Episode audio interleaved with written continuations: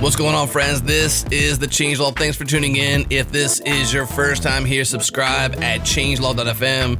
If this is your millionth time listening, hey, we love you. Thank you so much for tuning in all these years. If you haven't yet, check out Changelog Plus Plus. That is our membership. You can skip the ads and support us directly. Check it out at changelog.com slash plus plus. Today we are joined once again by the mad scientist himself, Feross Aboukhadijeh. You may know Feross from JS Party and other parts of the internet, but today we're talking with him about his newest project called Socket, the next big thing in the fight to secure and protect the open source supply chain. While working on the front lines of open source, Feross and team have witnessed firsthand how supply chain attacks have swept across the software community and have damaged the trust in open source. Socket turns the problem of securing open source software on its head and asks, what if we assume all open source software may be malicious? So they built a system that proactively detects indicators of compromised open source packages and brings that awareness to teams in real time. Today with Feross, we cover the whys, the hows, and what's next for this very ambitious and very much need a project. Big thanks to our friends and our partners at Fastly for having our back, our CDN back, that is, our pods, our assets, everything is fast globally. Fast is in their name, and that's what they do. Check them out at fastly.com.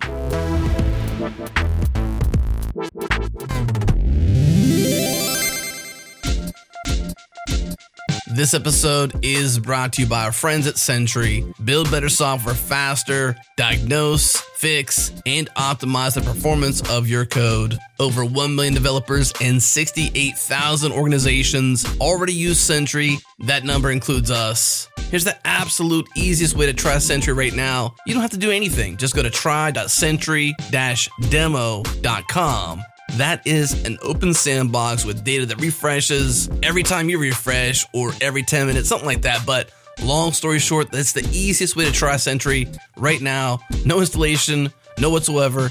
That dashboard is the exact dashboard we see every time we log in into Sentry. And of course, our listeners get a deal. They get the team plan for free for three months. All you gotta do is go to sentry.io and use the code changelog when you sign up. Again, sentry.io and use the code changelog.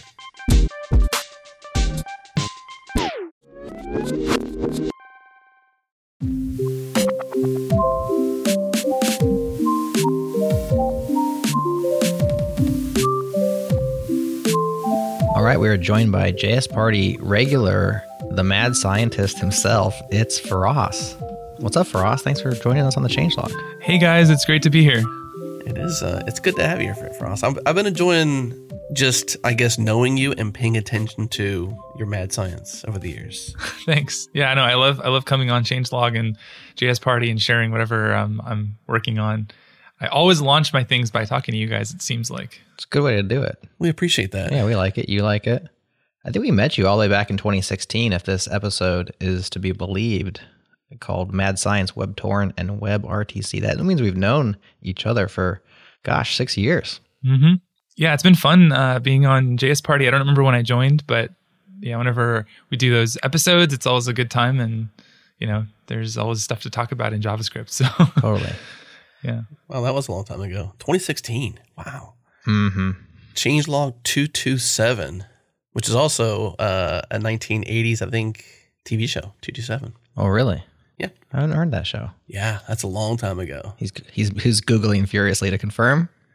Yes, May 6th, 19. Well, no, it was a long time ago. It was a cool show. I watched that 1985 sitcom, five seasons. It's called two two seven. What did that refer to? Was it referring to Feross's episode of the Changelog? I think it was basically like uh, they say follows the lives of a group of middle class people living in an apartment building. So it's like, Was that their apartment number? Was two two seven? yeah, yeah. So it's like a lot of personalities in there. It's cool. do you believe in numerology? The the belief that numbers have you know Significant meanings. s- significant meanings. Yeah. Not sure how much Well, I believe did in it, but I believe saw it's Lost, a thing. You know, What'd you say? This, Jim? this episode is off to a great start. I said I believed it until I saw Lost. You know, because they had the two four eight thing, and then it ended up meaning like nothing. I can't remember. I don't know. Lost. Right. It lost me. Uh, good first two seasons, and then just like complete utter disappointment from then on out. well, there you go. Totally, it's true. And now we're just lost in this conversation. So let's loop back to Feross. Episode two two seven. Go check it out, though. Let's leave that there at least. you mentioned that you you come on and you talk to us about your creations. So we had a episode of JS Party about BitMidi back in the day. That was just you and I on that show. And then we also had you on JS Party way more recently. That was in July of last year, talking about Wormhole. Today we're here to ca- talk about Socket, which grew out of Wormhole. Mm-hmm. So let's start with Wormhole, just a brief explainer of what that is, what it does, why you built it, and then you can tell us the story of how this new thing came about. Yeah, totally. So, Wormhole uh, is a project to help you send files securely with end-to-end encryption. So, you know, it it came out of our desire to build a, a file sharing, a file sending service that didn't need to see your files. Uh, and uh, you know, Fire, Firefox actually had a thing called Firefox Send for a while. If you, I don't know if you remember that. Mm-hmm. Um, and they shut it down. Uh, you know, uh, like like uh, at some point in 2020. And so uh, when we you know wanted to do this, we we realized like we would just have to build our own version of it and we kind of at the time we wanted to build it into um, kind of a a bigger idea around like end-to-end encrypting everything like all the things like documents notes you know collaborative you know things like chat. And we wanted to start with files because uh, it's files are the easiest you know they're static content so why not start with that? Uh, you know and so we we built out this thing um, and you know tried as much as we could to make it really really secure. And we started off with a kind of a fork of the firefox send code base uh, and we were inspired by like the encryption uh, system that they used. And we added actually a bunch of improvements to it and additional like web security features. Uh, so we you know we did a bunch of things like you know there's no third party scripts in this in the site at all you know we have a really strong content security policy to make sure that you know if something gets in there that we can block those kinds of cross-site scripting attacks and stuff like that. And and we also added stuff around uh, peer-to-peer to make it actually faster to send files. So we wanted to kind of really make the user experience really good with with wormhole as well. So we do this thing where you can actually uh, start downloading a file before it's fully uploaded. So if if the sender and the receiver are uh, online at the same time, you don't actually have to wait for the file to fully upload. It'll actually just the downloader will start to be able to stream it directly from your browser using uh, WebRTC. So we did a whole bunch of cool things like that in Wormhole. It's a really cool project. It's it's online at wormhole.app. You can check it out. And you can check out that episode for a long conversation about some of those cool tricks and hacks that y'all did. It was a JS Party episode, but it had Adam on it, so it has a very much a changelog feel. That's episode 185. Yeah of JS Party. Nick Nisi also joined us on that one. So you're building Wormhole and doing cool stuff and very security conscious, mm-hmm. conscientious, whichever word is correct, or both. And you said one of the security things that you wish you could have done better was vetting of your dependencies. And it seems like what you're up to now, mm-hmm. in addition to Wormhole or kind of this new thing that you're doing because of Wormhole or out of Wormhole, is a kind of a shift or a change or a new direction towards solving not just file encryption and sending problems, but this is like every developer's problem yeah. on the internet now, which is the whole dependency, supply chain, security problem that nobody really has good answers for at the moment. Exactly. Yeah. I think everybody feels the pain around dealing with their dependencies. And that's definitely something we experienced when we were building Wormhole you know there's so many dependencies in the average javascript application. You know the average dependency has 79 other transitive you know dependencies. So you install one package you get you get 79 other packages. That's the average on npm right now according to this, this paper. That came out last year that analyzed uh, the registry. And there's also 39 additional maintainers that you trust when you trust a single package. So it's a pretty large attack surface. And you know, for the most part, it's fine. I mean, most maintainers are good, and you know, this this this the system mostly works. I mean, I'm a maintainer, and a lot of my friends are open source maintainers, and you know, the the npm ecosystem is is a wonderful place, and it's you know full of full of amazing packages, and it's it's it's really awesome. Uh, you know that everyone can can just install this stuff and and build apps really fast. It's the reason why you know open source is the reason why uh, you can build an app with like two people, and it you know that would have taken like teams and teams of people before mm-hmm. to do. And and so I'm not trying to um, you know me of all people, I wouldn't I wouldn't be complaining about about open source, but when you're trying to build an app for like maximum security, you're faced with this kind of really difficult trade off where you know, really the like the safest thing to do on the one like, like if you had to just pick the most impractical position you could have, it would be we're going to read every line of code of our dependencies and we're not going to use anything that we haven't vetted ourselves. And that's actually appropriate for some applications. Like if you're building, you know, Signal, like the secure, you know, end end encrypted messaging app, like you probably want to know they probably want to know everything that's in every single one of their dependencies, right? big companies, Google, right? They're, they're, actually an example of this as well. They check in all their open source code into their own internal repository. They vendor it and they consider it their own code. Um, and they have a security team that actually vets it first, and uh, they also vet updates. So if you want to update to a new version, the, the, security team is actually involved in that process. They look at the diff and they kind of decide when or if uh, Google's going to apply that update.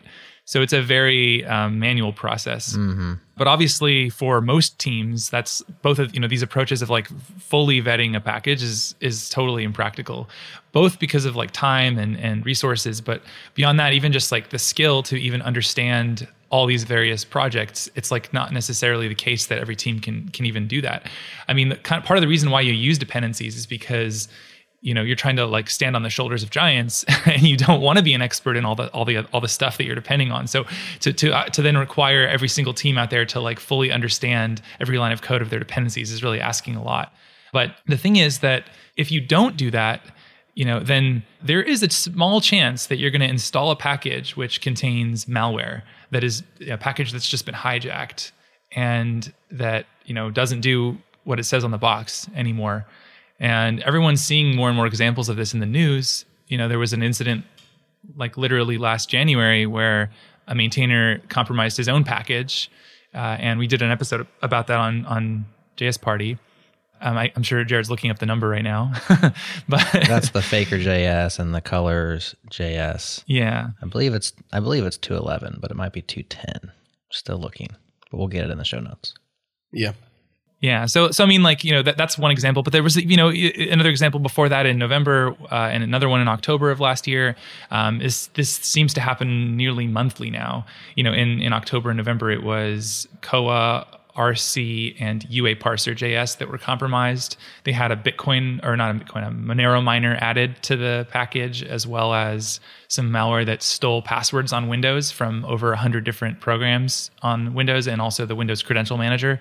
So if you were unlucky enough to install one of those packages during the period where the bad version was on npm, then uh, you know you would be compromised. You'd have lost all your mm-hmm. you know all your passwords. You'd need to reset everything and install your keys and everything like that. And um, you know UA parser JS is dependent upon by React Native. So like you know these these packages had a lot of dependencies. Like you know they had each of those three I mentioned had 30 million downloads a month each. So we're talking like seriously popular packages that were compromised. Mm-hmm. Um, and uh, you know the the UA parser one as just an, as, an, as an example, you know that one has seven million downloads a week and has three million GitHub repos that depend on it. Wow! Just like that one project, three million GitHub repos, and uh, you know the way that one was compromised was the I believe the maintainer their account password was just sort of like uh, sold on a on a Russian hacking forum. So there's this post. Uh, wow yeah, it's it's not it's not like hundred percent certain that this is uh, you know the, the, this is the, the, the cause of it, but it, two weeks before UA Parser JS was compromised, there was a post on a on a notorious Russian hacking forum.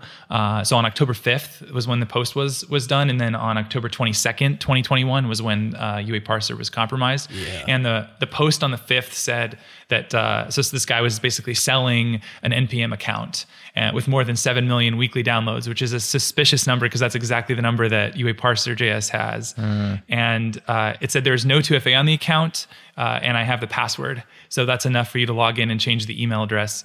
And they were selling this for twenty thousand dollars to the to the highest to like the the first the first bidder. 20K Twenty k, twenty k for for uh, for the keys to the kingdom. you know access to everyone's builds. exactly. Well, I mean, if if the commons keeps growing, which we want it to, right? Like you had just said, you can produce, you know, some amazing software, if not a full fledged company that could be worth 1000000000s mm-hmm. with two people or less than ten. I think who is it that I have to look up my notes, but somebody is like super bullish on like with less than ten people, you could build a billion dollar company, and that's totally possible. I think it's challenging because that's a lot of revenue for ten people to manage all accounts and whatnot, but. I digress. The tech, sure. The company may be harder to actually run with 10 people. I think WhatsApp famously did what they did with like less than 50 engineers. And that was how long ago was that? WhatsApp's acquisition? Because that was a billion dollar plus acquisition, had to be seven, eight, nine years ago. And that was 50 people, 50 engineers. So just, uh, I think we could trend down towards 10, just adding some evidence to that statement, you know? And we're not go- we're not going back. Yeah, we're not going back, are we? Well, okay, sustaining a billion dollar company could be more challenging. sure. The point being, though, is that you want the commons to grow, right? You want the commons to be there because it's obviously super valuable. And we're all humans. And so you can only harden security to a certain point be- before just somebody's 2FA is not enabled, their password is less secure, they get socially engineered somehow. I mean, it's the last four their phone number, you get their phone number. I mean, just like there's just unique ways you can get into different things with people. So, how do you really, you can't, since you can't solve for the human problem, you have to solve for it a different way. Mhm. How do you do that? Yeah, I mean, I- think I think it's worth looking at kind of why is this becoming a problem now, and why has it not been a problem up until now, to kind of get to to kind of understand, like you know, maybe that gives us ideas of like how we need to solve this. And I I think what's changed since you know what's changed is kind of the way we write software. So you know, with the with the emergence of npm and uh, newer ecosystems, even Rust, I would include in this. The way that we write software has changed. So the number of the number of dependencies that we have in an average application is is just off the charts, and it's part of the reason why people always make fun of JavaScript and say that you know you know the JavaScript programmers forgot how to program. They need to install you know a, a five line fun, you know a five line package. Their node modules is heavier than the universe and all that kind of jokes. exactly so that that whole thing is like there's some truth to that. Uh there's some truth to the to, you know the, you know it is it is it doesn't seem ideal that we have so many trivial packages and that you know the, the standard library is the way that it is in javascript. But on the other hand you know in the in the aftermath of leftpad there were all these people posting you know oh i can implement left pad in one line. Here it is. And uh, almost every single one of those implementations had bugs. Like left pad, the actual left pad package actually did it correctly. And so even for something as trivial as that like getting bug fixes and having the code be centralized in a package and having it improve over time actually has a lot of benefits. So i don't i don't think we're going back even even in in that regard. But i think the other thing that's changed is so like bef- so like because of that right no one is reading the code because there's just too many dependencies and no one is actually looking at what these packages do. And they're relying on tools like you know these these tools that look for vulnerabilities and uh, sort of just calling it a day and saying well, we installed you know dependabot or something like that. And so like our you know we're, we're, we're, we're safe. Our open source is safe. But the thing is that a vulnerability scanner can only tell you so much about a package. It can only tell you if there's a known vulnerability and a known vulnerability is something that a security researcher has found in a package. You know they found this problem they've reported it to the maintainer and they've published a CVE and this tool can now tell you okay this package is this particular version is vulnerable and you should update to such and such version to get a fix. But you know that that that doesn't actually stop the type of attack we're talking about here where a package is taken over by a maintainer and malware is inserted that isn't going to be in a CVE database that isn't going to be a vulnerability that is a known vulnerability that is by definition an unexpected occurrence right so so what you really need in my opinion is to actually look at the contents of the package to figure out what's inside the package what is it doing what capabilities is it using does it talk to the network? Does it read files on your file system? Does it run an install script? Right? Was a new maintainer added recently to this package? That's the kind of thing that if you had that intelligence, then you could have caught all of the supply chain attacks of the last year. You can catch outliers pretty early. You can because if you had a, you know, two new maintainers in the last month and it installs, hmm you know, it's a good candidate to check to vet further. Yeah. rather than the ones who don't, for, of course. Mhm. Um, just for those who may be uninitiated, what's a CVE for us? So a CVE is a um, what does it even stand for? uh, Common vulnerabilities and exposures. Yeah, it's basically a number that uh, is assigned by this organization called MITRE.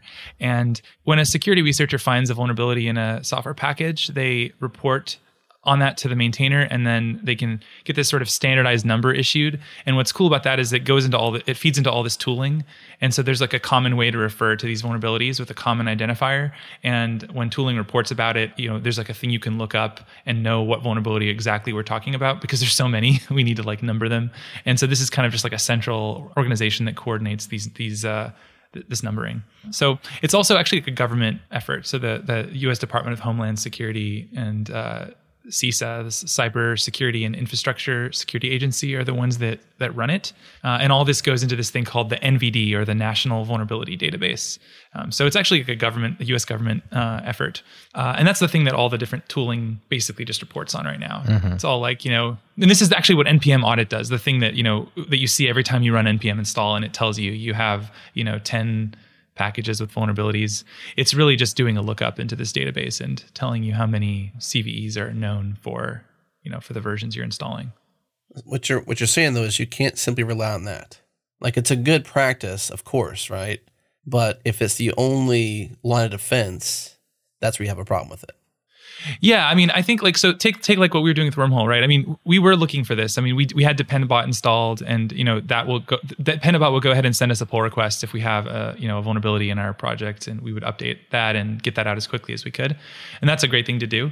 But the thing we were specifically worried about was you know the, the kind of attack that would you know, target Wormhole specifically, or one of these supply chain attacks that would just start doing random things on our server, like mining cryptocurrency or talking to random servers.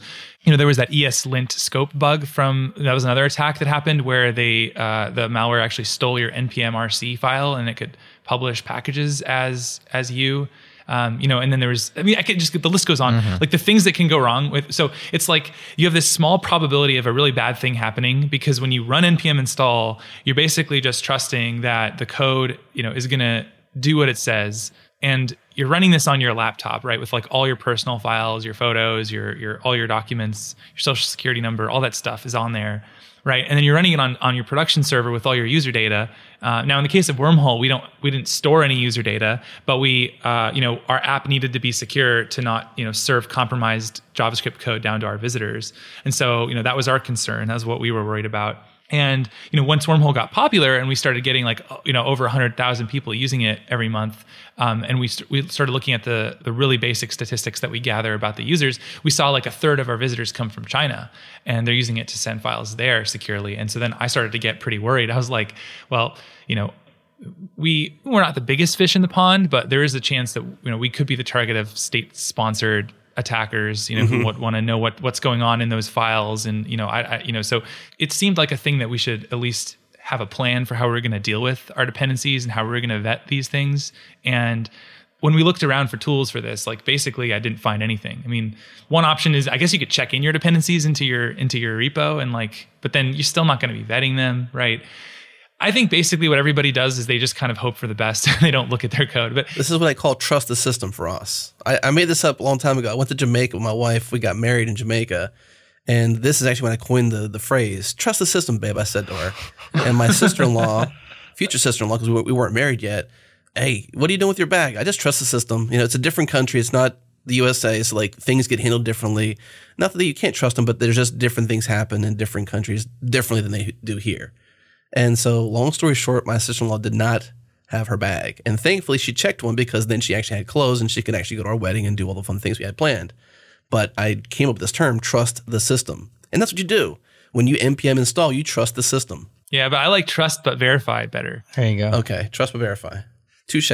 We also have Dependabot installed and have long been I've been a user of intrusion detection systems in the past and monitoring systems and these are vulnerability scanners and their technology solutions ultimately, for me, they've come up short because of the noise, mm-hmm. because of the false positives, because they're not smart enough to know that actually that vulnerable package never runs in a production context. You know, it's like part of my build process, or there's seven reasons from Sunday why it doesn't apply. And when I hear your solution of, well, what we need to do is like be looking for these other things, such as this project has two new maintainers. Well, that's a that's an alert I'm going to ignore immediately, right? because aren't we just adding more noise to the potential signal that we're trying to get out? Or maybe there's a different way that you're going about this that makes it special. Yeah, that's a great question. I, I'm very sensitive to the noise issue, so I definitely wouldn't want to use a tool that added noise, and so that's definitely not what Socket's going to do.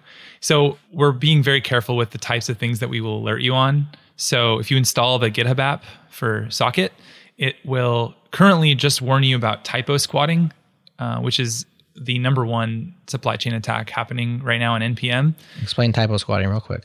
Yeah, so typo squatting is when um, somebody registers a package name that is one or two characters off from a popular package, and they hope that people will accidentally install the typoed version, you know, the typoed name, and get the attacker's code.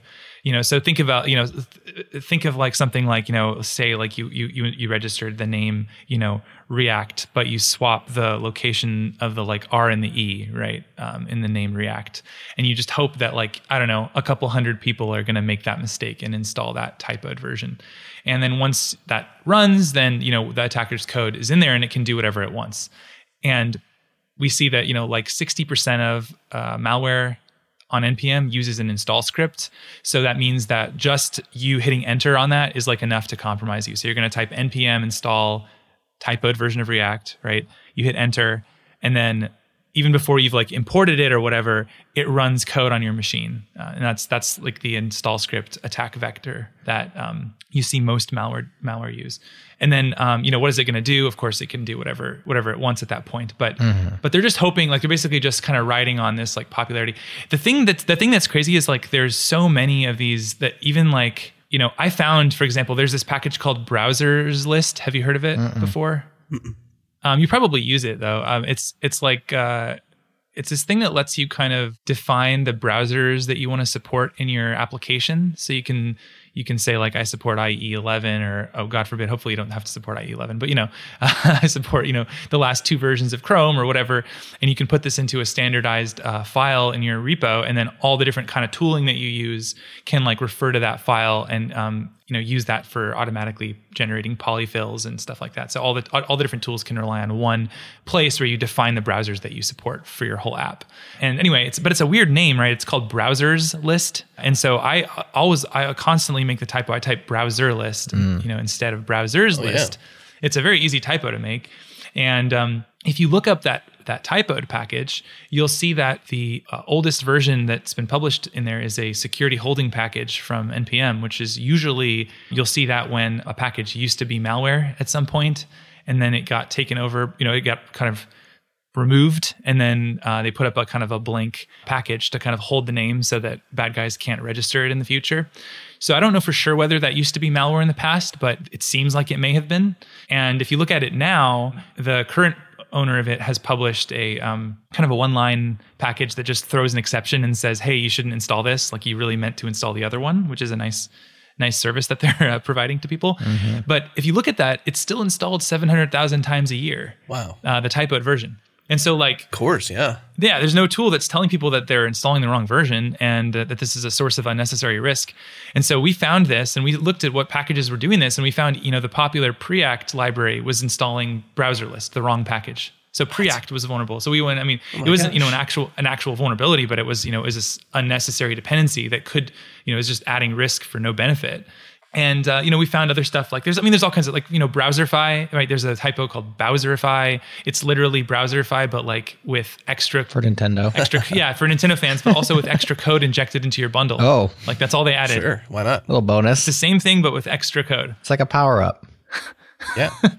i don't know what it's doing i mean maybe it's fine but like Yeah. it's just like this these weird things out there and remember npm is like kind of a wiki i mean anyone can publish anything Sure. so like you know, there's there's no guarantee that these these random typos that only have like 100 downloads have ever been vetted by anybody. So you really don't want to run that stuff on your computer. So anyway, to answer your question, Jared, that's an example where if we were to tell you in a pull request, hey, you installed a typo. It appears that you installed a typo because we found this other package that's one letter different that has a million times more downloads than the one you chose. And it just asks you to double check, you know, like, like, hey, are you sure you meant to install this one and not this other one?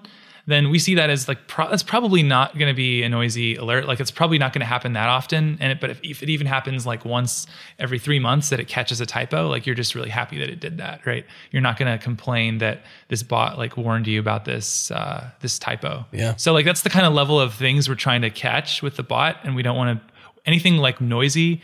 We're not going to include it. It's just not worth it.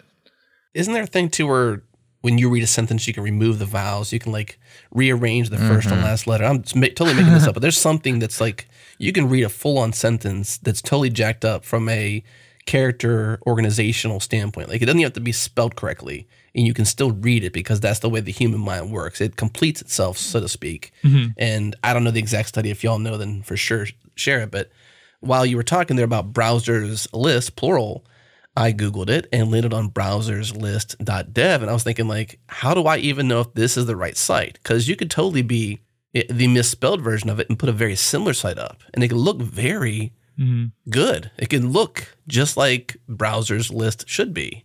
Mm-hmm. And, you know, especially since the source code for browserslist.dev is probably open source on GitHub. You just copy theirs and make your changes and republish, and it looks almost like yeah. the real thing. Yeah, I mean the thing that makes this hard too is like that that a lot of these these names are uh, it's not clear. Like you know, there's like things like you know, you know, blah blah blah dash proxy or you know, blah blah blah dash proxied. Right? Mm-hmm. It's like mm-hmm. the, the, what what like tense of the word are you supposed to use? There's a lot of this kind of stuff that, that you see in these type of squatting attacks. Another common one is this the JS suffix, right? Like uh, or you know in other ecosystems there's the, the, the dot py suffix uh-huh. like is the library called is it called standard or is it called standard js well it turns out both of those are available on npm oh wow and if you install the, the wrong one right it's gonna it's some random some random garbage that someone published uh, you know that it's nothing to do with the original project and so you know it's just it's kind of a and, and you know sometimes the the JS version is the right one and sometimes the one that's missing it is the right one. So it's just it's hard to know a priori what's the correct one.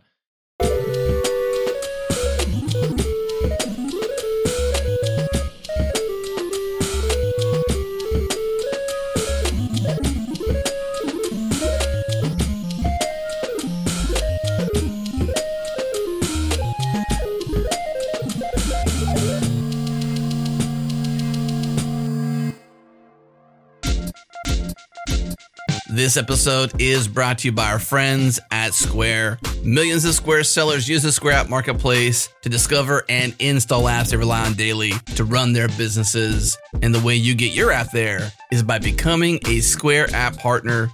Let me tell you how this works. As a Square App partner, you can offer and monetize your apps directly to Square sellers in the app marketplace to millions of sellers. You can leverage the Square platform to build robust e commerce websites, smart payment integrations, and custom solutions for millions of businesses. And here's the best part you get to keep 100% of revenue while you grow. Square collects a 0% cut from your sales for the first year or your first 100 Square referred sellers. That way you can focus on building and growing your Square customer base and you get to set your own pricing models. You also get a ton of support from Square. You get access to Square's technical team using Slack. You get insights into the performance of your app on the app marketplace. And of course, you get direct access to new product launches. And all this begins at changelog.com slash square. Again, changelog.com slash square.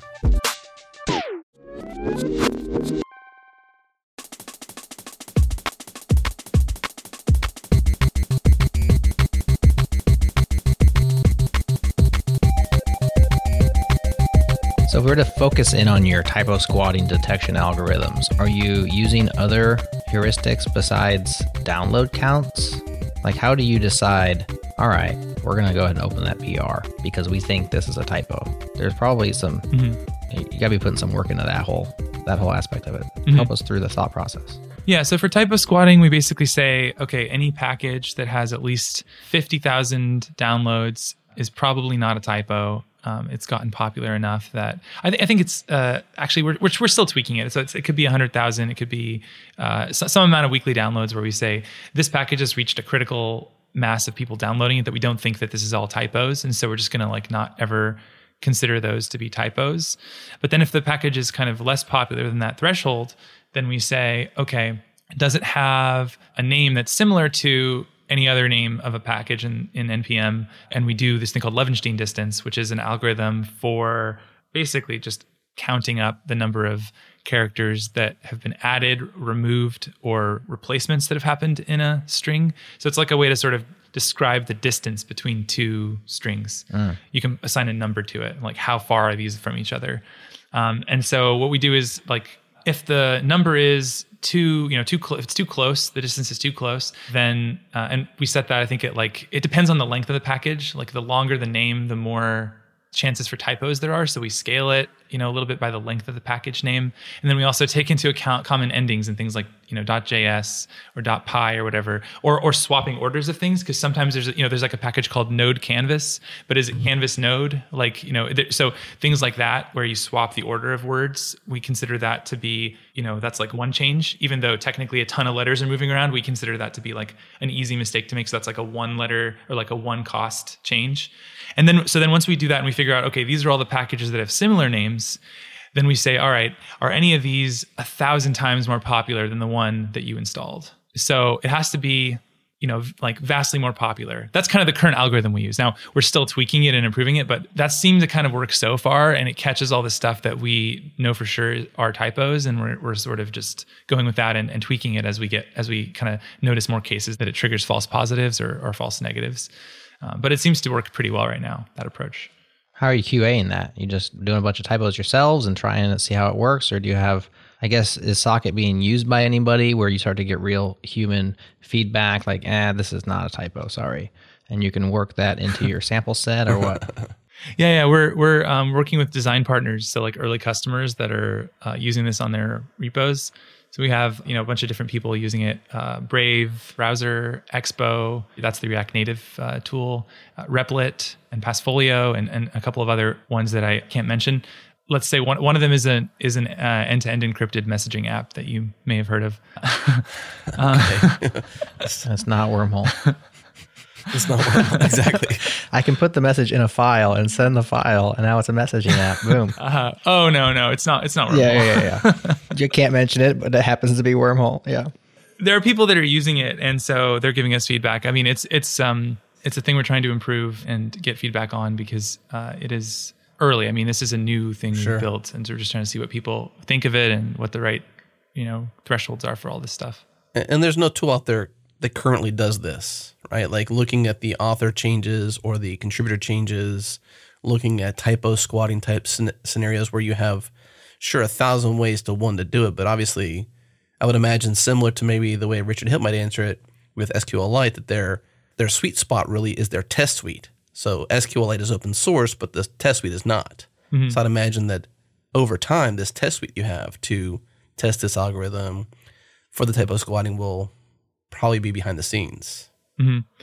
Yeah, yeah. I mean, right now we, we were testing this through spot checking it and through really really basic tests, uh, and then just like reports from from users. But building out a super like thorough uh, test suite is is definitely uh, on our roadmap the thing is we don't want to ever block a developer so you know even in the worst case where you do get a false alert from this like it's it's a comment on a, on a github pr so it's not going to stop you from you know the goal is not to like stop developers from like doing their jobs. It's like the goal is to just give you information that can help you make a better decision. Mm-hmm. uh, nobody wants to have a tool that like stops them from doing their job and stops them from from like shipping code. Um, we got to you know keep things moving got to move quickly. No, nobody wants to like in, install a tool that like stops them from uh, from uh, getting work done so yeah, it's uh, it's that, that's that's why it's important to like keep the the bot really high signal as well because we don't want people to like get annoyed with it and turn it off. So um, it's currently just stuff that's really high high signal. So typo squatting, I can see being high signal, low noise. Permissions creep is another thing you mentioned. Uh, you know, new maintainers mm-hmm. or new permissions on maintainers for a project.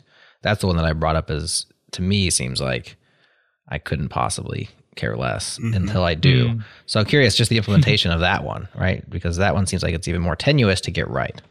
Yeah. So so um, we have a so we have first of all I should mention we have a website that you can go to to look up the results of the analyses that we have. So we have like 70 of these analyses on there, um, and you can see you know exactly what they are. If you go to socket.dev and click on the issues tab at the top, you can see the list of things that we can find in packages. So we're actually running analysis of every npm package that's published and looking for all these things. You can think of it like a linter, kind of like it's sort of just like hunting down these issues. And then when we find stuff, we put it onto the page for that package. And then separately, we have this GitHub app. And there's a question about like what things do people want to know about while they're on GitHub? And so we don't necessarily take all the 70 things we find and put that into the app because that would be a little too noisy. And so, you know, this example you have about like a new maintainer isn't by itself an interesting thing. But if you combine that with, well, also it seems obfuscated code was added in this version, right? So maybe that, maybe obfuscated code being added plus a new maintainer, right? Plus like eval being used. Maybe the three of those things rises to the level of like, you know, this is noteworthy. Uh, and this version may require some further investigation. Right. And it kind of goes back to what Adam said earlier, where you know you have a limited amount of time to spend on this kind of you know on on on on vetting your dependencies. Right now, people spend zero time on vetting their dependencies, yeah. and then the big companies like Google spend like you know ton of time and money vetting their dependencies. But for everyone else who's in between the two, or wants to do a little bit more than nothing, but doesn't want to quite go to like the level of Google, then having a tool that can point you to when a particular package has changed in a way that is suspicious and potentially malicious so that you can spend your time vetting that one dependency and looking at the diff for that one update. That's a good use of time. And then you can ignore the rest. You can say the rest you know new no new maintainers nothing interesting happened. The code isn't you know it, it doesn't even hasn't changed in any significant way. So what's the big deal? You know let's just update right? Yeah so that's kind of the idea it's it's like it's a balance. You gotta for factors that are for factors like adding a new maintainer are not by themselves suspicious enough, I think, to warrant most people's attention. Although, you know, again, for certain projects, I could see them actually caring about that uh, a lot. So this needs to be configurable. Right. So we're working on a like a dot socket dot YAML file that you can use to configure exactly what things you want to get alerted about, but we want to have like really sensible defaults for that. So to give the listener an idea, if they're not going to socket.dev if you search for a package that you use in any of your projects, it's pretty cool. It will give you the README for that project as well as an overview of what it is. And then you all provide this kind of scoring system of 1 to 100 for supply chain security, how it rates for quality, maintenance, vulnerabilities, and licensing as well. I plugged in Umbrella.js, which we have on our site, which is like a lightweight it's like a three kilobyte jQuery kind of thing for those who still like jQuery style DOM manipulation, but in a light sense. It has a 76 for supply chain security. Not great. Quality's high, 95. Maintenance is 50. I think it's probably kind of a done package. Has one maintainer. Mm-hmm. So it's definitely a place where you can start here if you're just vetting dependencies that you're considering, right? Mm-hmm. Like you don't have to use it in the GitHub app, alert me and open PRs kind of style. You can just use it as a source of information. I'm looking at left pad. Ooh, package is deprecated. package has a non OSI approved license. Package has not been updated in more than a year. So, yeah, you see the kind of alerts we find. So, yeah, it's using apparently a WTFPL license. low score. Yeah. yeah. A low score gives it a low a low license score, and that's a big red flag. Uh, and then yeah, it's also deprecated and hasn't been updated in more than a year. So those all show up as big alerts at the top of the page yeah. Yeah, that's pretty cool. There's a, a particular recipe for nefarious activity, and you're detecting, like Jared had said, he's like, well, I don't really care if a maintainer changed necessarily, but like you had said for us, if you combine that with a recipe of potential nefarious activity, then you do care. Mm-hmm. Exactly. A license change, or as you'd mentioned, maybe there's more permissions this time. Mm-hmm. Yeah, the permissions one is really big. Yeah, I mean, if you look at a lot of this, this uh, the supply chain attacks, you know, they go f- they go for you know, like you have a package like UA Parser JS, which is literally a user agent string parser, right? It doesn't need the file system. It doesn't need to talk to the network, right? It's a completely it's a self-contained package, right? And then suddenly this new version came out that was downloading an executable file and then running chmod to make it executable, right? Wow. That's a shell command, right? And then it runs the file and then that talks to the network, right? So like you have all these things like shell, file system, and network that are in a user agent parser. Right. like that's like a pretty dead giveaway that like something something's changed here. Uh, maybe don't update to this version quite so quite so eagerly, you know? um, yeah, so that's the kind of thing we want to catch and and uh, highlight and draw people's attention to. This might be jumping the gun a, a bit, but how uh, how then do you scan all this open source? Like it must be an expensive activity. How do you how do you do it? What's the process? Give us a give us a walkthrough of how you pull down new code, pay attention to new code, pay attention to do you, are you only paying attention to master or main? You know, is it simply a pull from GitHub? How do you what's the mechanics? Yeah, so we have a pipeline that can do analysis tasks and we feed in npm packages. And so, you know, we do this on every package published that happens on npm. So we have a program that's tailing npms, following all the publishes in real time. And then whenever a, a new package is published, we download the tarball. You know, we d- we save the the data about it, the metadata, and then we we then kick off our analysis job to kind of you know give us you know basically to run all these tasks that we've we've basically written like i said about 70 of these these analysis analyses for a package. And so we kick that off. It runs and usually it actually takes we're, we're actually quite efficient. Each one is taking us like five seconds or 10 seconds for a package. And then we you know packages might have transitive dependencies. So we might be doing this on you know however many things they depend on, we're going to have to analyze those as well because you know we don't want to just analyze the top level package. That's going to miss anything nefarious that's added in a in a dependency of a dependency. So we we, we run this on all of them, you know, and then we save the result, and that's pretty much it. And we designed it in a way where um, we can also do this lazily. So we didn't need to sort of sit down and just kind of like crunch through in a batch job. We didn't need to like crunch through the entire registry. So we actually have the capability to to wait until a user visits the page for a package or requests the score for a package uh, or you know uh, does a lookup to actually then run that analysis. And so we can actually do it lazily if we need to.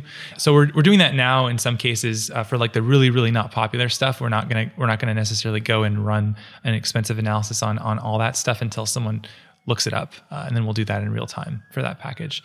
Yeah and, and we've done it in a really cool way where um, we actually built it as um, we did our own custom pipeline system. So we didn't want to use something like Apache Spark or whatever, which requires you to use Java and is kind of slow and clunky and and uh, and and uh, has a little bit of latency for running these jobs. We did it with our own JavaScript pipeline that we wrote, and it actually can um, cache the intermediate results of these analysis tasks so that like you can build a task that depends on other tasks. So say like you have one task is like download the code for this package, right? You can cache that forever once you've done it. There's no need to download that tarball again. It's not going to change. You know, a, a, version is immutable. And then you can have a package uh, or a, t- a task uh, above that takes in the tarball and then like untars it, right? And then you can cache that forever. And then you can have a task above that that takes in the result of that and parses it into an AST you know for for the for the javascript and then you can cache that. And so you can kind of construct these tasks can call into other tasks. But then when when one part when one subtask is done and it may, need to never be run again right? Whereas like maybe the top level analysis we're doing that actually might change more often. And so we can change that freely without having to worry about re- recomputing or re- redoing all the work below if that makes sense you can think of it like a tree structure basically mm. so it's kind of nice uh, and then we can store these mutable blobs into um, into a you know a storage system that uh, can store them forever I don't know if that was too much information, but I, I think it's cool. It, it, really, it's a, it's, no, it is cool. It's a cool, it's a cool uh, advantage that we have with our design, and it like helps us run this stuff like you know lazily in real time, and like not not have it be too slow. You know, mm-hmm. I'd imagine you want to do it lazily until like once people see Socket as a proactive security source, mm-hmm. you may not want to lean on lazily. So maybe while you're proving the model, startup mode, let's just say, that's okay. But like in the future once you become the beacon of light for security, uh. which we believe, I believe will happen because I believe in you, Feross, and I like what you're doing here. I, think then maybe you throw lazily away because, mm-hmm. and but then maybe that's more venture capital. Maybe it's you know a larger user base. Maybe it's an acquisition. Who the heck knows? But you know, this is you're doing something that hasn't been done before. You know, and I that to me, like I think the recipe for nefarious activity is uniquely uniquely done here, and the way you think about end to end security and the way you think about certain bits is just unique. So I, I love the fact that how you just like mapped it all out. That totally didn't make sense, but it also made lots of sense. I didn't completely track you, but I'm also over here just typing in package names, trying to find out how good my stuff is. So I, Maybe my explanation wasn't very good. no, no, no. I mean, I was half in and half out, so that's my excuse for not following. Uh, this is super cool. One thing I did notice is when you get to a package, it's socket.dev slash npm slash package. So as an information architecture nerd, I'm noticing there's like this npm subdirectory feel going on, and I'm hoping that means you have future plans to expand beyond the JavaScript and npm world and provide similar services for other ecosystems. Go, Rust, Ruby, mm-hmm. is that is that on the roadmap too? Totally, yeah. I mean, this the, the, problem of supply chain attacks is not JavaScript specific. It's it happens in all all the ecosystems. Mm-hmm. It's just that usually JavaScript experiences the problems that other ecosystems experience, but like a couple years earlier, because JavaScript JavaScript is just like a little bit bigger and a little bit more chaotic, and it has a little bit you know fewer more beginners in it than other ecosystems because mm-hmm. there's so many newbies always learning and joining, and so it ends up kind of hitting the breaking points a little bit sooner than other ecosystems. So that's kind of why we started there. Plus, I just you know, I like JavaScript, sure. so I wanted to start there. but uh, no, we're going to do all of them eventually, and uh, I think, I mean, honestly, Python and and, and like uh, and like Rust are kind of my personal, the top of my personal list. But there's a lot of people asking us already if they could if they could use it for for Java uh, at work, you know, or Go. So we'll see what we prioritize. I guess if, if you're interested in using this for a different language and you want to reach out and let me know what you know which which one you really want to see, we can maybe use that as an input to like decide what to prioritize. Mm-hmm. Uh, but uh, but yeah, no, I mean this this problem. I mean a lot of the a lot of stuff around like the uh, maintainer behavior, that stuff we can apply pretty directly to other ecosystems. Right. But the specific static analysis for each language is going to be is going to need to be kind of uh, redone. So there's a little bit of work there, but we can do it. Yeah, I, I imagine each new language will be a separate lift with some separate tooling and. Mm-hmm. And yeah, analyzing and usually in tools and languages that support that given ecosystem. So mm-hmm. we'll probably have a diverse set of skills or and or engineers by the time this thing is, you know, uh, worldwide and global. Yeah, yeah, we're gonna we're gonna need. Uh, there's a lot of work to do. That's for sure. Are you up for that? I mean, that sounds like a huge undertaking. Yeah, but it, but it, I think I think it meaningfully makes security better. I mean, I I think that like you know, people need to, we need a mindset shift in the industry for how people think about their dependencies. Like, dependencies are not this magical thing that you can just show up and use as many as you want and it's there's no downsides and, and there's these magical it's it's not this like infinite buffet of of like open source that you can just take and then there's no there's no costs to it like eventually you will pay a cost for it and uh, it's just a matter of it's not a matter of if it's a matter of when and i think that automatically looking for changes in a package that are nefarious is like a very low cost, no brainer thing to do to help with the problem. And so I don't, yeah, I don't, I don't think that uh, there's really anything better than this that, that I could be working on to improve the security of the ecosystem. Yeah. I mean, like what, what else yeah, I just, I just want to I just want to make a difference and make make this stuff more secure. And I, I'm trying to think like what you know. I wish that we could all just like agree on like the best packages to use, and we could vet those, and we could bless them and call them our magic, you know, our, call them a standard library that we just use. But with 1.8 million packages on npm and and and millions more on all these other languages, like it's just too much. You, you, we're not gonna we're not gonna ever be able to read it all. So we we need tooling to help us. Well, too, and, and when you involve a human in this scan analysis, it's just it's fraught for for error. It's going to happen. So, like we said, with with reading a certain sentence, you can read it without the vowels in it, and things that happen when when an individual sits down and reads a bunch of code. It's just it's too large of a undertaking to read today. The code was produced today, mm-hmm. let alone tomorrow and the next day, the next day. It's just not going to happen from a human perspective. What I think is quite beautiful, though, is how this came out of Wormhole. Mm-hmm. You know, where where you had this mission to be security minded, you vetted your packages or lack thereof, very very aware of of your security footprint, and to desire a tool like this and for it to not be in place, for you to then build it. Mm-hmm. And I don't know which one will be bigger. I mean, I ha- I have some bullish ideas about Wormhole itself. I'd I'd love a better Dropbox. I love Dropbox. I think they're great, but I think that they've sort of gotten I don't even want to call them lazy by any means. I, I think there's a bunch of great people working there, so I don't want to like belittle their work by any means. But I feel like there's could be some good directions for the product, and they kind of lost their way. Mhm. And this idea of end to end security and what you could do with Wormhole really impressed me and piqued my interest.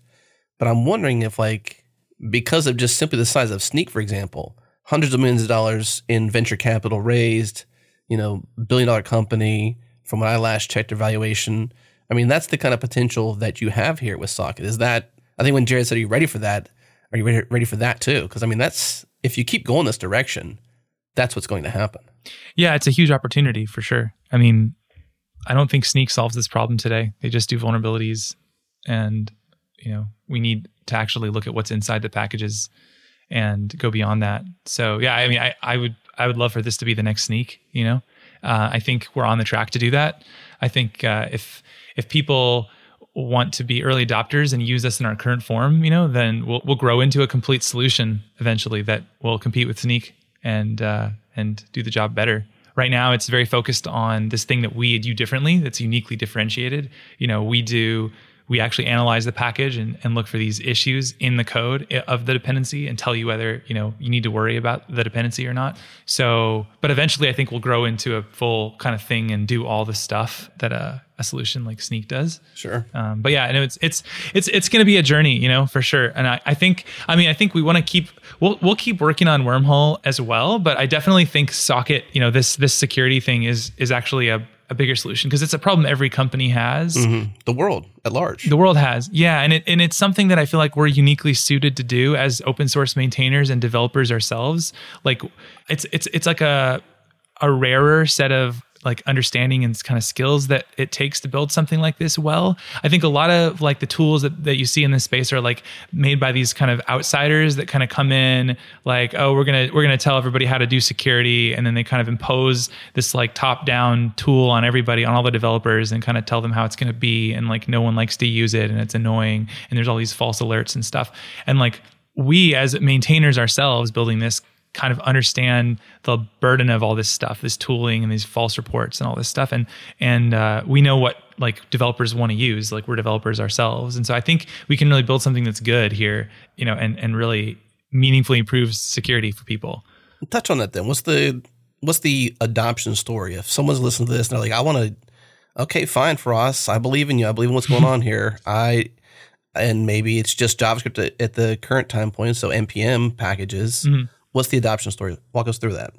Yeah, I mean, so Socket's super easy to use right now. You go to the website, you click install GitHub app, you select the organization or the, the, the repo you want to install it on, you click install, you're done. That's it. so it's really easy. Uh, there's no configuration files. You know, I'm, I made standard JS, so I'm a fan of no configuration by default. Um, so it's really easy to get started. And once you install the GitHub app, it will monitor your package JSON file for changes and any pull request that adds a dependency or updates a dependency. We'll analyze that. We'll figure out what exactly is changing, you know, and we'll tell you in a comment on that pull request anything you need to know. Primarily, we're starting with these typo squats today, but we're adding more and more of the 70 detections that I mentioned earlier into the bot as we're confident that they're not going to be noisy. So we're starting with typo squats because those are rare and they're always important to see. And there's like never, a, you know, never a really a, a case where you don't want to see that you're you may be installing a typo. But some of these other things we've talked about are we're, we're integrating those into the GitHub bot over time. So if you install this today, you know, over the coming weeks, it will continue to to grow and support more and more uh, types of supply chain attacks that it can detect and stop. So uh, so that's that's kind of the plan there. What about price point? So it's it's totally free for uh, for open source repos, and then for pay, for private repos, it's also free right now. But I think eventually we're definitely charging for that because that's you know that's sort of uh, that's sort of the model that a lot of these kind of tools use. Is you know if you have a private repo, we want to charge charge you for that. Um, and so you know we you know we, we want it to be like something that everybody can use and be affordable. I think we'll probably even do a thing where you know like if you have five users or less, then you just also get to use it for free, even if it's a private repo. Just because you know we want like small teams to be able to use it. But I think you know if you're if you're like a 30 person you have like 30 people working on a private repo together or hundreds or thousands or whatever then uh, you definitely uh, will, will, will uh, have to pay for it eventually uh, that's kind of the plan. So business model pending, basically. There's some thoughts and inroads, but business model pending. Uh, no, I mean, I think I think I want to. I think we like the model of you know, like, tra- you know, do you remember Travis CI? Everyone's kind of switched to GitHub Actions these days, but I I really like this model of you know, free for open source and then pay, Mm-hmm. paid for private because it encourages people to open source stuff as much as they as they can, you know, and it and it really charges the people who can kind of afford it, you know, and it gives it away to the community. So, you know, I really like that model for pricing, and I think that's kind of what we'd want to do.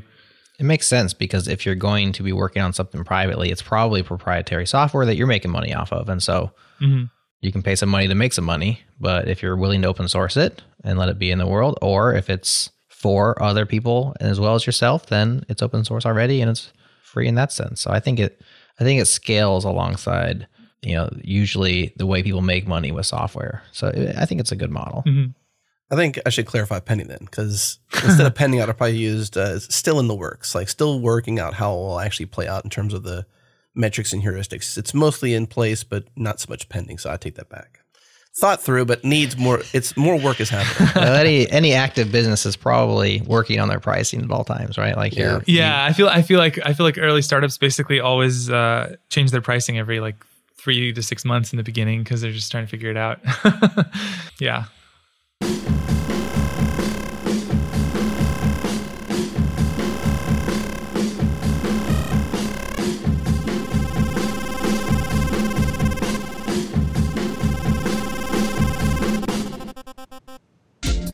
This episode is brought to you by our friends at Retool. Retool is the low code platform for developers to build internal tools. Some of the best teams out there trust Retool Brex, Coinbase, Plaid, DoorDash, Legal Genius, Amazon, Allbirds, Peloton, and so many more.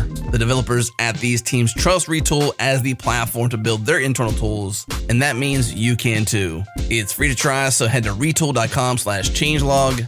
Again, retool.com slash changelog.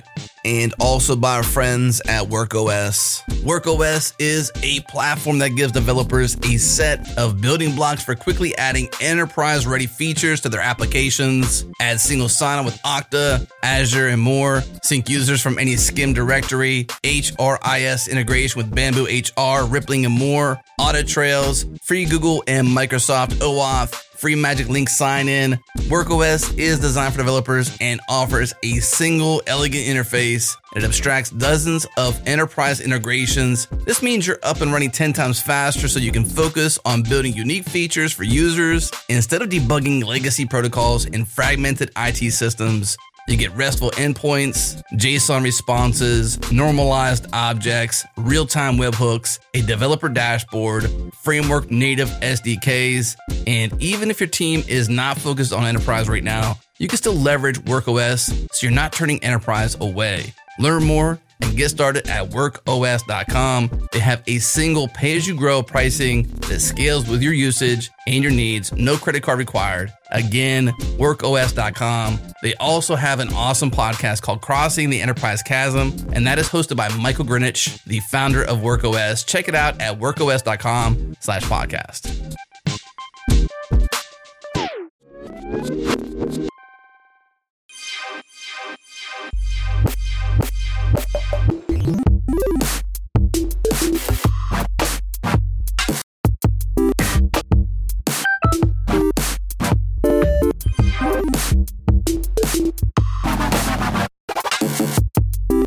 So up until Wormhole, all of your projects, your entire life, have been open source projects. Wormhole was when you shifted strategies a little bit. and We talked about that on JS Party. Mm-hmm. I'm assuming since Socket's a startup as well, that you're keeping this one closer to your chest, or is Socket going to be open source? What's the story with Socket itself? Yeah. We're going to open source as much as we can of the application, but I think we need to have some part of this be like a server side component that because we're doing this analysis on, you know, the full npm data set and it's like 15 terabytes of metadata. And in order to actually like look at the maintainer behavior and, you know, figure out what's going on across like all this metadata, we need to do some of this on the server with like access to the full data set. Um, and so we, we're going to make APIs for all this stuff and make it available, but there's just no way you could do that locally. So that's the kind of stuff that we, you know, there's, there's not really an easy way to like open source that and make it actually useful to people.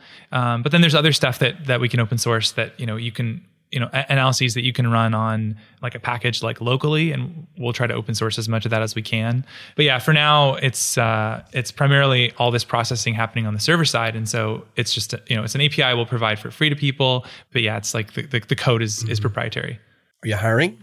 yeah yeah definitely hiring yeah yeah we have a team of Always? yeah, we have a team of five right now. It's really cool. It's all open source maintainers. Um, we have really cool, like working with really cool people. It's awesome. Yeah, we have just different node maintainers that you might know: Mikola Lysenko, uh, Bret Comnes, Alex Moraes, who was a, a co-maintainer with me on WebTorrent, and then John Hiesey, who also uh, you know, did uh, WebTorrent and, and uh, Browserify.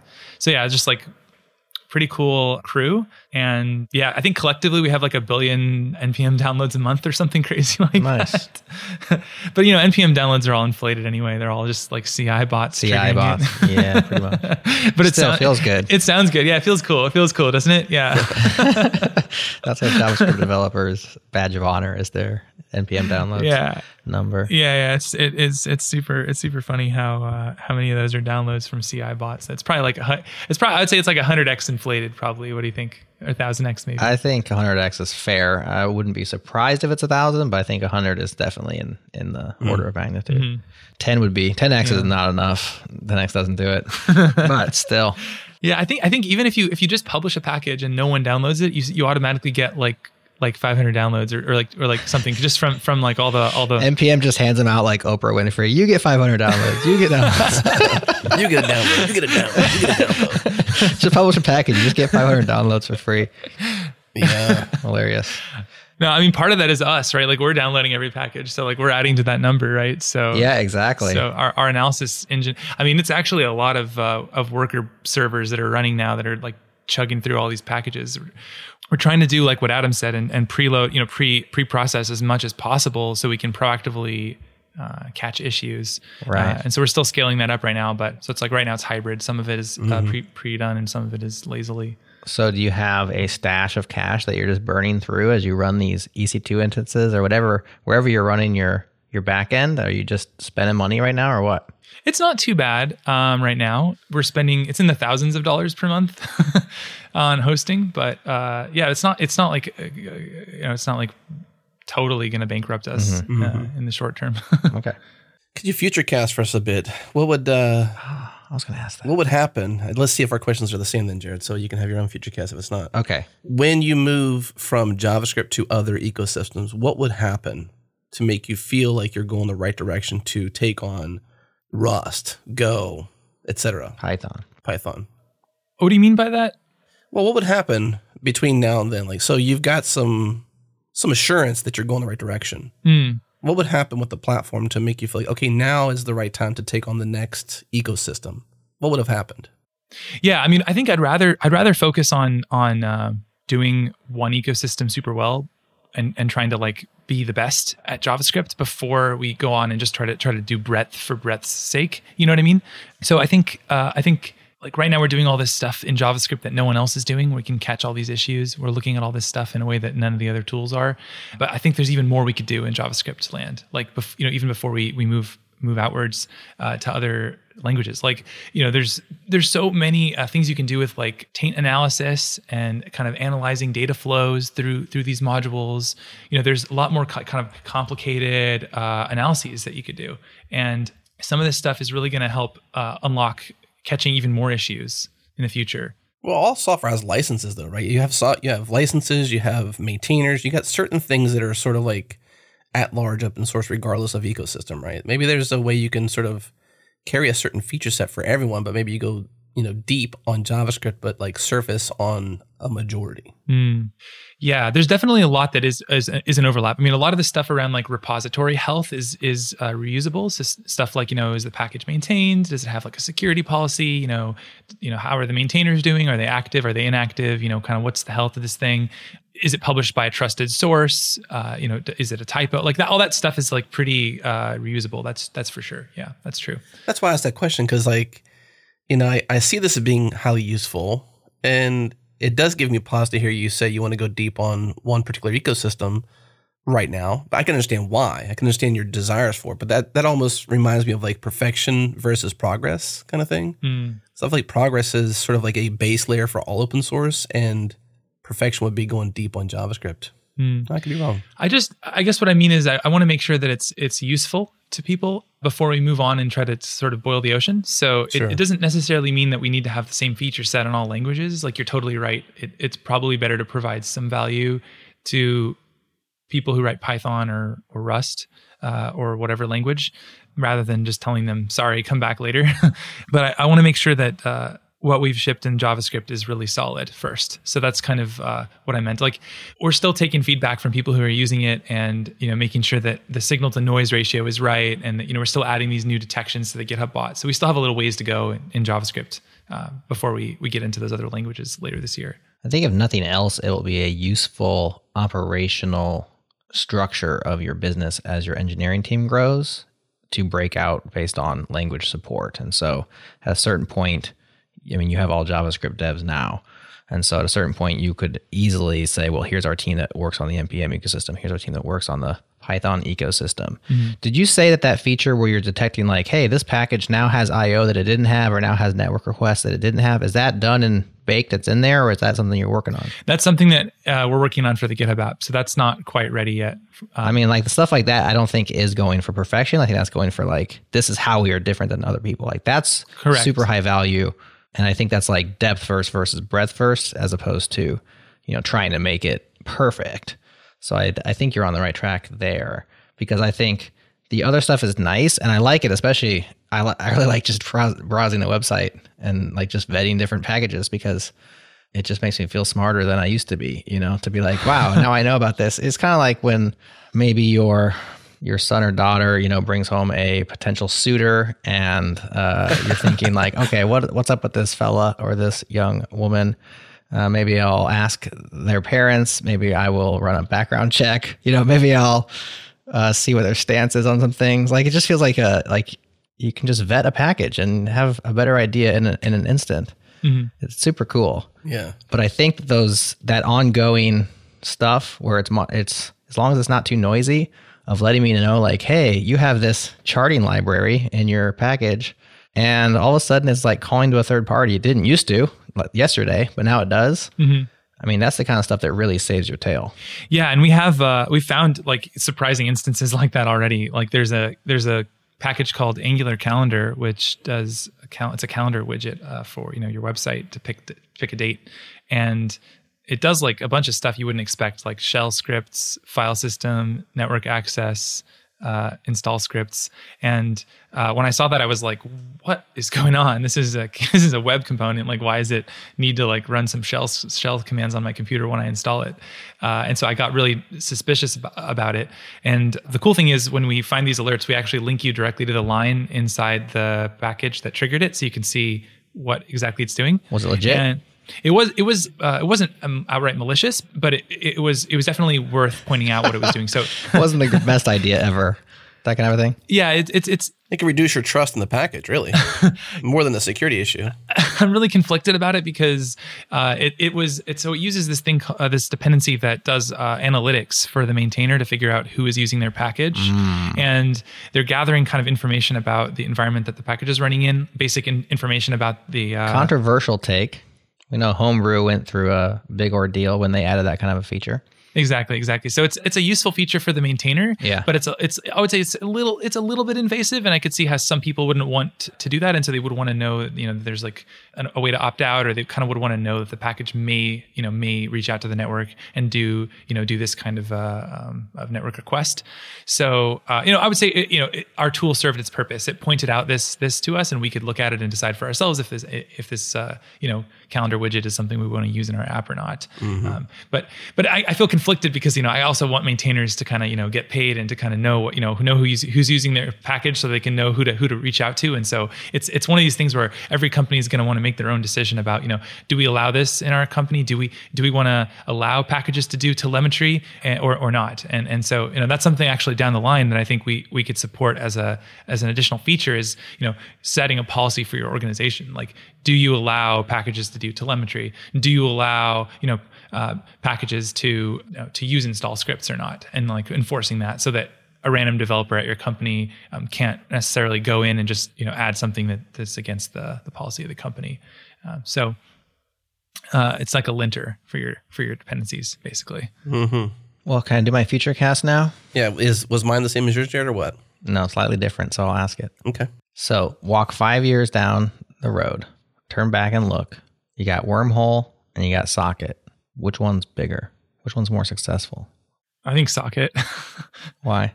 Well, I think uh, because it's enterprise software, it's it's just a lot. It's a lot more straightforward, like what to build next, because you have customers that are telling you what they want, uh, and so I just think uh, that that's a really nice thing about uh, building something for paying customers instead of for you know. I guess consumers can be paying, but um, it's a little different, you know, when you're going for scale and you're going for mostly free users. Um, so I, I- think I just I have a little bit more, not, not a little bit, a lot more uh, confidence that Socket's going to be, uh, you know, the The big hit. So let's imagine a world where you're correct and socket's a big hit. Does wormhole just you kill your darling? Does it go by the wayside? Do you open source it? What do you do in that world? Do you keep keep a team working on it for the love? Yeah, I think we're definitely going to keep working on it. I mean, it has, like I said, it has hundreds of thousands of people using it every month. So Yeah. there's no reason that we would shut it down. It's not that expensive to run because most of the data is peer to peer. We store the files for only 24 hours. Uh, you know, the end to end encrypted files, we store them for 24 hours. So the data cost is pretty low. Um, so there's not really, there's no reason to not continue running it. So uh, yeah, I mean, if, if we were to consider like shutting it down or whatever, um, we definitely open source it before we did that. Um, and we might even open source it anyway, just proactively, uh, because you know it's it's a thing it's useful for people to be able to like run their own instance of it or whatever.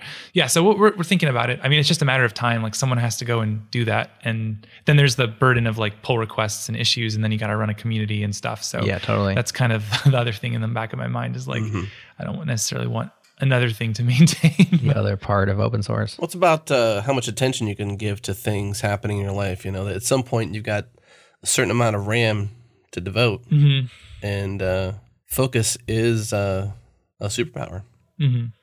But by the way, the other, the other thing I wanted to mention, if you're poking around the site, another thing you might want to look at is uh, if you go to the footer, we have this cool uh, page called removed packages. I don't know if you saw that. I did. I tried to look at it.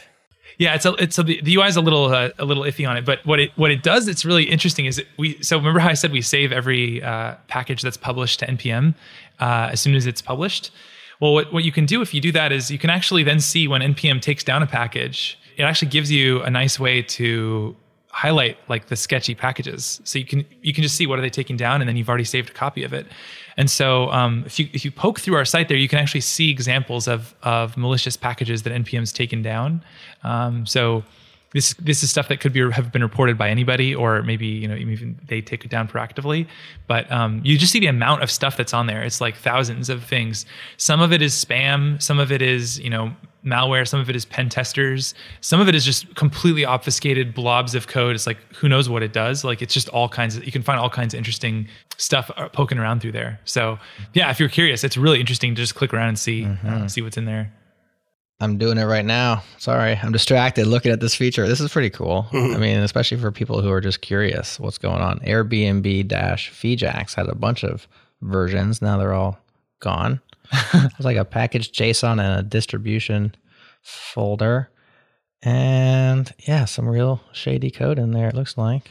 Okay. if you go into the uh, into the dist yeah folder you can see uh, what it's doing and yeah it's it's it's really it's it's it's it's sometimes you see these ones that have company names in their package names and that's uh, that's a dependency confusion attack that's where Right. um, that's where a company has their own internal npm packages that they publish to their own private npm registry inside their company.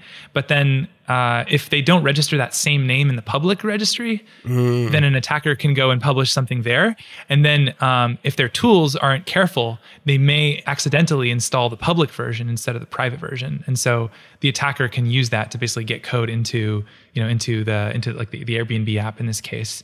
So uh, i don't know if that's exactly what happened here but um, but usually these company name ones are are something to do with that um, Yeah, this one is certainly some kind of a Ajax wrapper library that allows you to do some sort of Ajax calls. I don't see anything immediately that's like, oh, and now it's phoning home here or doing anything, but I'm also just scrolling through the code. So some of these things are harder to see, but yeah, definitely seems like it's uh, attacking what is a real Airbnb library. Oh, I mean, I, see, I already see the part where it phone phones home here. It's it's kind of it's kind of obfuscated at the bottom of the file. There's uh, this dot fetch line, and you can see X, XML HTTP request. Uh, I don't know if you clicked the same version as me because there's multiple versions of this, but it's sending uh, it's sending some data. Yeah, I see a few fetch calls there. I do see the one in line 278, but now we're getting way deep into the weeds on this file. Let me pull us out of the weeds a little bit then. So, what you're doing with Socket is not prevention, it's awareness, right? Because I'm looking at like the post you share with us as part of your thesis for pitching the show to us, and it's like colors and faker, breaking thousands of apps, library hijacked to steal user passwords, crypto mining installed. So, you're not going to prevent those things. You're going to make the open source users, the the devs, aware of what's happening in their repos. You're not at this point in time, at least, preventing. That's NPM's job. I uh, I no, I don't think so. I mean, so I mean, obviously, it is NPM's job. I don't, don't, I'm not disagreeing with that part. No, but I think I think that uh, NPM, you know, historically hasn't been able to stop these things before they happen. Uh, so you know, like you know, all these attacks October, November, January, the ones we've talked about, Sure. they were all on NPM for hours before someone caught them and took them down. And if you look at research that was you know published last year, and you know in various uh, security conferences, the they find the average malware is on NPM for like 300 days before it's taken down. So you know for whatever reason, NPM is not taking this stuff down quickly. Uh, in some some you know examples, they do take it down within hours if it's like a really big package and people find it and all this stuff. But there's so many instances where it lasts on npm for a little bit you know longer than than hours, and so.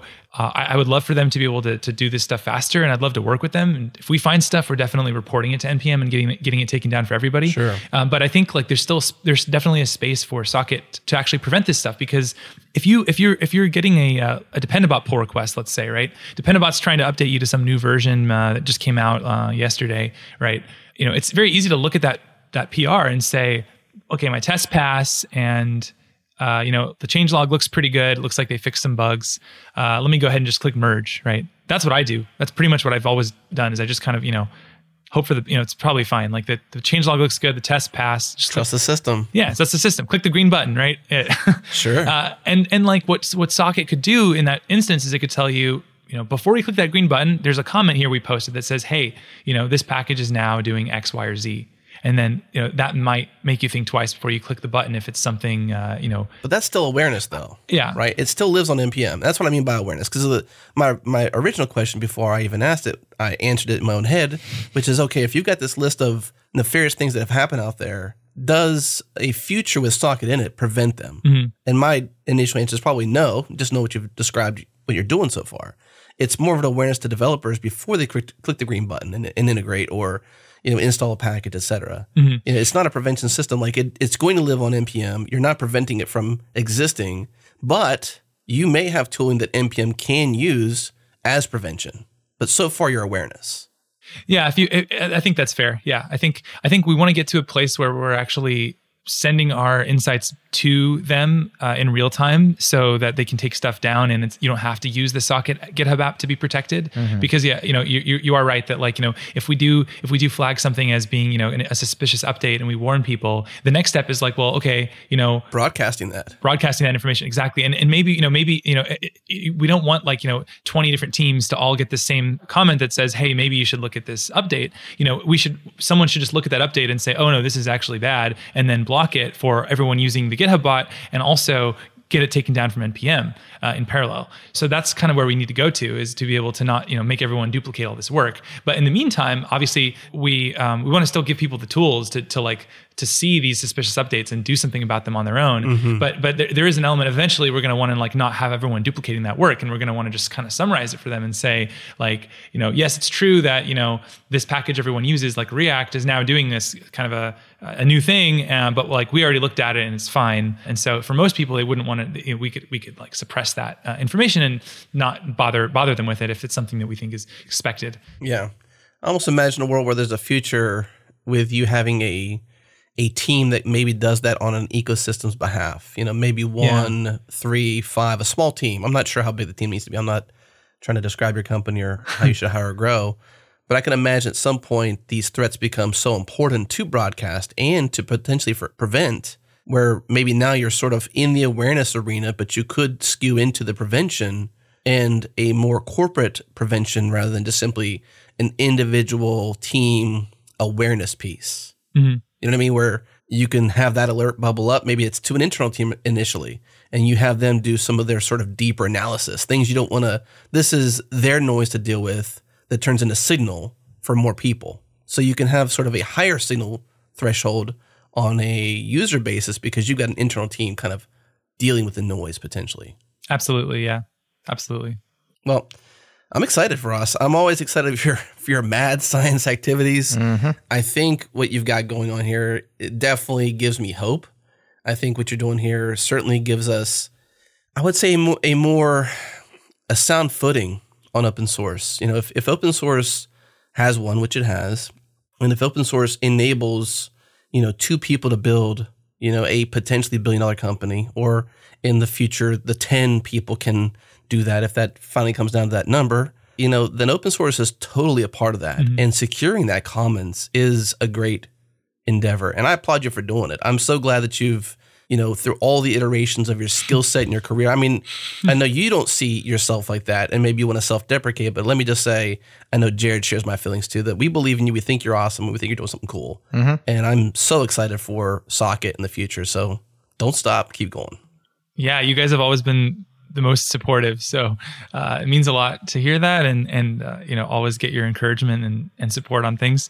Yeah, I think uh, I think that we're onto something special with this, and uh, definitely want to help make the whole ecosystem more secure for everybody.